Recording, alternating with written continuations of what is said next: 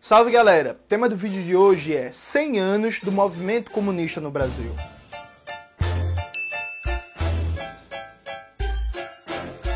Antes de começar propriamente o tema do vídeo do canal, quero muito agradecer a você que ajuda a manter e melhorar nosso canal a partir do Apoia-se. Seu apoio é fundamental para a gente continuar essa luta em prol da Revolução Brasileira. Se preferir o Pix, tá aqui na descrição do vídeo. Note, recentemente, né, 100 anos do PCB, né, o Partido Comunista Brasileiro, que foi criado como Partido Comunista, Seção Brasileira da Terceira Internacional, depois passou a ter o nome ali Partido Comunista do Brasil, com a sigla PCB. Né? E aí muitas polêmicas, muitos debates, muitas coisas e por aí vai. E aí eu quero debater nesse vídeo a partir de quatro teses, né? Quatro teses polêmicas. Primeira coisa, a falsa polêmica. Quem está fazendo 100 anos? É o PCB, o PCdoB, é o Cidadania e por aí vai. Vamos lá, gente. O PCB foi criado como Partido Comunista, Seção Brasileira da Terceira Internacional. A lógica da Internacional Comunista é que não existiam partidos nacionais eram todos filiais do Partido Mundial da Revolução Socialista, que era a Terceira Internacional, Internacional Comunista ou IC. Né? E o PCB foi criado nessa mesma perspectiva. Acontece que no bojo da Segunda Guerra Mundial, a IC deixa de existir. Acaba a Internacional Comunista e aí vários partidos comunistas no mundo passam por um processo, por assim dizer, de nacionalização, adaptar muita coisa da sua estratégia, da sua tática, da sua simbologia a uma dinâmica muito mais nacional com essa mudança na forma de organização mundial do movimento comunista, né? No PCB, esse processo de mudança com o fim da Internacional e depois com o vigésimo congresso do PECUS, Partido Comunista da União Soviética, que é famoso a partir do termo errôneo, né, do discurso secreto de Nikita Khrushchev, que denunciou os crimes de Stalin, você começa a ter várias rachas e dissidências no PCB. Um desses rachas e dissidências, talvez o mais importante, foi o que gerou o PCdoB, o PCdoB surge em 62, rompendo com o PCB, especialmente na figura do seu secretário-geral Luiz Carlos Prestes, alegando que se estava dando um golpe no PCB e acabando com o que era o Partido Revolucionário e que o PCB era um partido que estava caminhando para uma perspectiva reformista, institucionalista e que estava negando os princípios do marxismo-leninismo ao aderir à crítica ao stalinismo e ao culto à personalidade como emanava da época da União Soviética. Ou seja,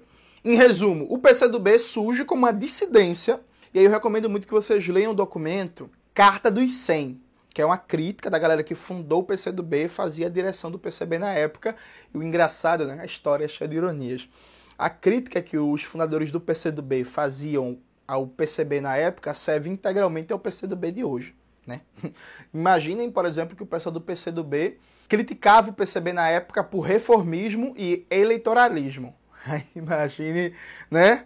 Hoje como é que seria a situação. Pois bem, PCdoB surge como uma dissidência do movimento comunista defendendo que está resgatando os princípios de 22. Suave, só que aí é isso. Vai surgindo várias organizações comunistas, depois aparece PCBR, depois aparece o PCR, depois aparecem organizações que vão ser fundadas durante a ditadura empresarial militar, a LN e tal. O fato objetivo é que todas essas organizações surgem do tronco comum de 22. Só que veja, desse tronco comum de 22, o PCB é uma continuidade. Alguém fala assim: ah, ninguém é o partido de 22 porque o partido não é mais o mesmo. O que é ser o mesmo partido, gente? Os partidos mudam, né? Então, por exemplo, o PCB hoje não defende o Programa Nacional Libertador que defendia quando surgia. Assim como o PT não defende mais o programa socialista que defendia como surgia. Ah, o PT de hoje não é o mesmo PT dos anos 80, não? Assim como hoje fazendo uma comparação ainda, a base do PT não é a base operária como era nos anos 80, aí não é o mesmo partido, não. Assim como o PSOL surgiu com uma forte crítica ao PT e um afastamento muito grande do PT. O PSOL agora está colado com o PT, não é o mesmo PSOL, não. Tipo, é claro que os partidos mudam, mas existe uma continuidade institucional, uma continuidade de projeto e por aí vai. E o PCB representa essa continuidade. Eu acho que o PCdoB tem direito de reivindicar a tradição histórica de 22. Porque o PCdoB é fruto dessa tradição histórica de 22. Assim como o PCR, o Partido Comunista Revolucionário, que é um pouco menos conhecido, tem direito também de reivindicar a tradição histórica de 22. Dizer assim, ó, nossa origem histórica é aqui. E toda organização comunista no Brasil tem esse direito também. Qual é o problema? É o PCdoB dizer que ele é o partido fundado em 22 e o PCdoB mentir, porque isso é mentira, viu, gente? E ir para sua propaganda eleitoral e dizer que Prestes foi do PCdoB, dizer que Gregório Bezerra foi do PCdoB, dizer que Carlos Marighella foi do PCdoB e por aí vai. Veja, gente, quando o PCdoB foi fundado, ele foi fundado num ataque, numa crítica violentíssima a Luiz Carlos Prestes. E Prestes nunca entrou no PCdoB. Prestes nunca quis conversa com o PCdoB. Aí como é que o PCdoB vai colocar hoje e dizer que é Prestes militando no PCdoB? Gregório Bezerra não quis entrar no PCdoB. Carlos Marighella rompe com o PCB cria uma organização nova e não vai para o PCdoB. Mesmo, inclusive, tendo alguns elementos de tática parecida. Então, assim, não dá para o PCdoB dizer que Prestes foi militante do PCdoB. Isso é mentira. Isso é falsificação histórica. Dá para dizer que Gregório, que Ana Montenegro, que Carlos Marighella e Companhia Limitada foram militantes do PCdoB. Não foram, é mentira. Né? É mentira com tranquilidade. João Amazonas, que é o grande líder do PCdoB, foi militante do PCB, até romper. E é isso, e é suave. Do mesmo jeito que, sei lá, mal comparando, a Luciana Genro foi militante do PT, até romper que fundar o PSOL. Então a Luciana Genro é parte da história do PT e parte da história do PSOL. O João Amazonas é parte da história do PCB e parte da história do PCdoB, percebe? Agora o Prestes nunca foi parte da história do PCdoB, porque quando o PCdoB surge, o Prestes decide não ir pro PCdoB. O pessoal tem 40 anos também. Daqui a pouco vai fazer igual o PCdoB. Cauê fez aqui uma piada perguntando se o pessoal tem 40 anos também. Porque é isso, né, gente? Tipo, sabe? Assim como Brizola, quando fundou o PDT, Brizola fundou o PDT porque a ditadura impediu ele de recuperar a sigla PTB, né, que ficou com a Ivete Vargas. O PDT surge reivindicando o legado histórico do antigo PTB varguistas. Mas o PDT não fala que tem 80, 90 anos. Aí ele fala assim, ó, a gente vem da raiz trabalhista, do varguismo, do antigo PTB, mas, porra, o PDT não vai dizer que tem 80 anos, sabe? Então, é isso, assim, a polêmica, quem tem 100 anos no Brasil, é isso. Quem tem 100 anos é o PCB, mas toda organização comunista deve reivindicar e fazer suas homenagens à tradição fundada em 22. E toda a esquerda brasileira também, que tem uma preocupação com a Revolução Brasileira, deve saudar a fundação do movimento comunista no Brasil. Essa é a tese número um. Tese número dois.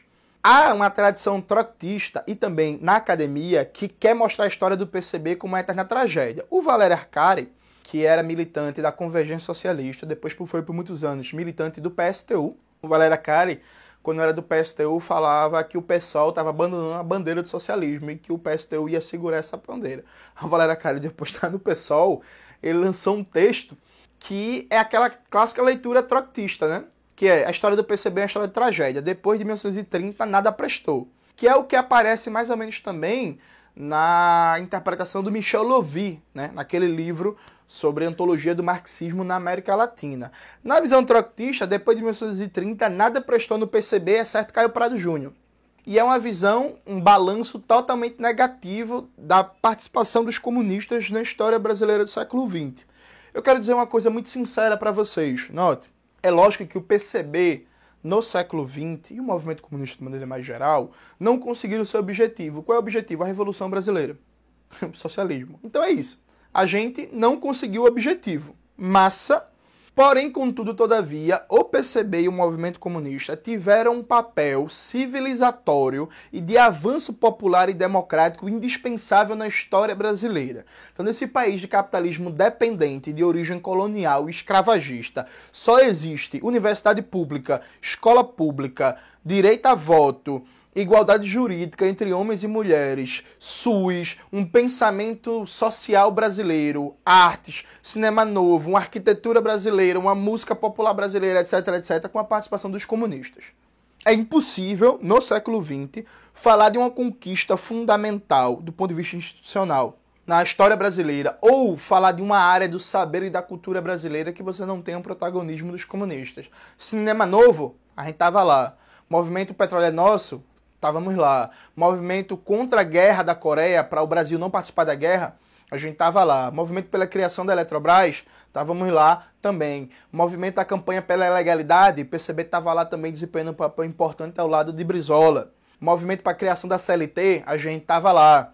Criação da escola pública, a gente estava lá também na luta. Criação do SUS, a gente estava lá com protagonismo. Direito de voto analfabeto, a gente estava lá com protagonismo. Direito de voto da mulher, a gente estava lá também com protagonismo. Defesa da reforma agrária, defesa de direitos sociais, defesa da indústria nacional, né, para reduzir a dependência que o Brasil tinha do latifúndio. A gente estava lá também, teatro do oprimido, estávamos lá também, etc, etc, etc.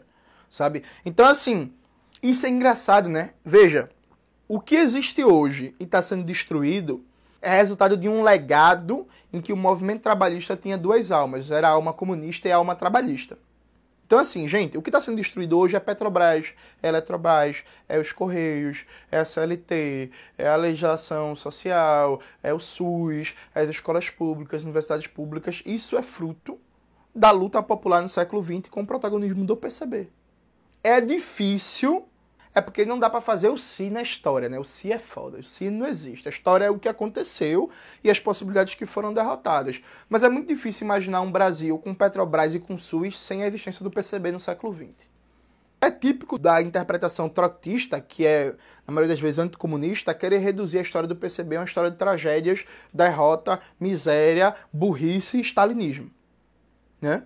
E é engraçado, inclusive. Né? Eu, eu sou muito curioso para saber o que é que o Valério Arcari acha, se ele tem essa visão da história do PCB, queria muito saber o que ele acha da história do movimento trotista no Brasil, né?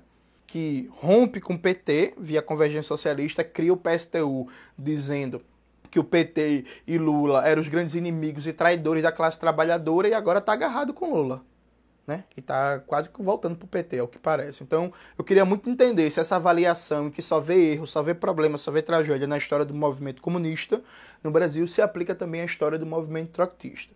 Então, fundamentalmente, a história do movimento comunista no século XX, mesmo a gente não tendo conquistado o fundamental, que é a Revolução Brasileira, o socialismo, é a história de um legado positivo o que existe de avanço democrático, de avanço soberania nacional e de avanço popular na nossa história, com todos os nossos erros, existe com a participação do PCB, às vezes uma participação sem protagonismo, como no caso da campanha da legalidade, e às vezes uma participação com protagonismo, como no caso da campanha O Petróleo é Nosso, que deu na criação da Petrobras. Segunda tese fundamental. O movimento comunista no Brasil contribuiu muito para criar uma interpretação do país, um pensamento social brasileiro. O país, nosso país, o Brasil, é um país de origem colonial, né? E que sai de uma situação colonial para uma situação de capitalismo dependente. Então, o colonialismo cultural é parte da realidade brasileira, né? funciona na dinâmica institucional do mercado editorial, da cultura, da televisão, da música, do mundo acadêmico, do ensino, da pesquisa e da extensão. É muito difícil para um país dependente criar uma cultura nacional, criar uma produção intelectual que conheça o seu próprio país. O brasileiro tem uma tendência a não conhecer o Brasil tem uma tendência a não se reconhecer na cultura e na história brasileira e ter uma existência alienada da realidade nacional. O PCB, historicamente, foi fator fundamental para avançar na interpretação de uma teoria do Brasil e da Revolução Brasileira, de novo, com todos os seus problemas, com todos os seus problemas, mas ele teve um papel fundamental e de novo nas artes plásticas, na música, na arquitetura, no teatro, na economia, na história, na sociologia, na filosofia, na ciência política, por aí vai. E ainda hoje, o movimento comunista segue tendo um papel fundamental, especialmente essa nova safra de intelectuais, de propagandistas, de aparelhos, né, que estão ali são construídos por militantes que são do PCB, não são necessariamente do PCB, mas são militantes que são do PCB, são formados na OJC e por aí vai. Eu acho que a gente vem contribuindo muito para ajudar a conhecer a realidade do nosso país. Porque, veja, teoria revolucionária, tem a famosa frase de Lenin, né? Não há revolução sem teoria revolucionária, mas teoria revolucionária, gente, não é abstratamente dizer que socialismo é foda, capitalismo é uma merda. Teoria revolucionária é conhecer concretamente a realidade, como vive a, a, classe trabalhadora, a estrutura de classes do país, as formas de dominação burguesa, o processo de acumulação capitalista, o papel do Brasil no mundo, a questão militar, a questão agrária, a questão cultural e por aí vai.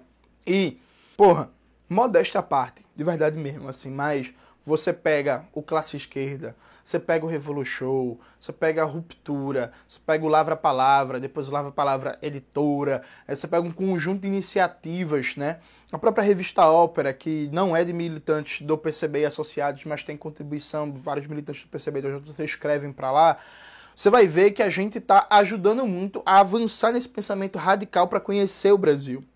Falta muito ainda. Isso é inegável, porra. Falta muito, falta muita coisa. Mas eu acho que a gente já vem conseguindo fazer com que o marxismo volte a circular com mais normalidade. O marxismo cada vez mais deixe de ser peça acadêmica e vira uma peça da política cotidiana, da luta de classes. E é tarefa nossa avançar ainda mais nisso. Eu ainda acho, isso aqui é tema polêmico, viu? Mas eu acho que o marxismo brasileiro ainda é pouco nacional e ele é pouco latino-americano. Ser internacionalista não significa negar a realidade nacional, não significa um niilismo nacional. A maior contribuição que se pode dar ao internacionalismo é derrotar a sua burguesia e ser um polo revolucionário de resistência ao capitalismo e ao imperialismo e, evidentemente, praticar o internacionalismo ativo.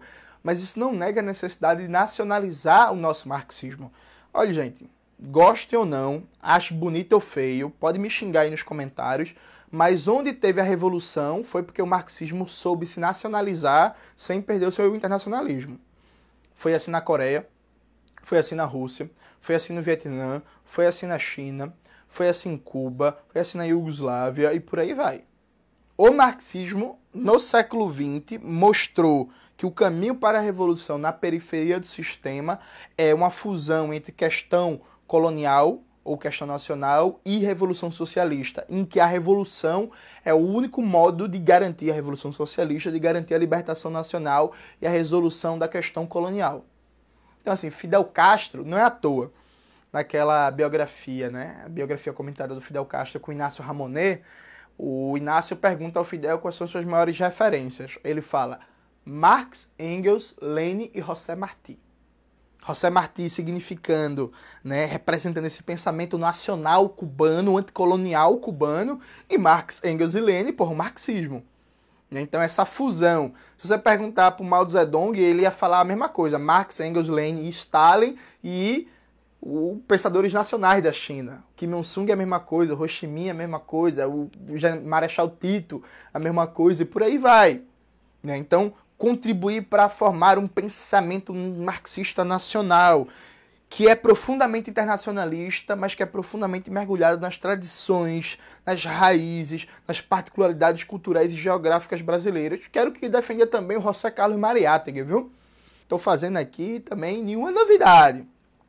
E por último, questão central, assim, muita gente fala sobre a necessidade de reunificar o movimento comunista brasileiro. Veja, eu ficaria muito feliz se todas as organizações comunistas se reunificassem é, em uma só no Brasil. Mas a questão é reunificar sobre que programa? Hoje, os dois partidos mais significativos, com mais visibilidades, é, e aí visibilidade por N, N fatores, não quero nem. Não estou nem dizendo que são os melhores, nem os mais importantes, mas os mais visíveis são o PCdoB e o PCB, por fatores diferentes. PCdoB ele mantém uma estratégia reformista, nacional, libertadora, que na verdade é cada vez menos nacional e cada vez menos libertadora. Vamos lembrar que o PCdoB votou a favor da entrega da base de Alcântara, né? Quando o Flávio Dino era do PCdoB.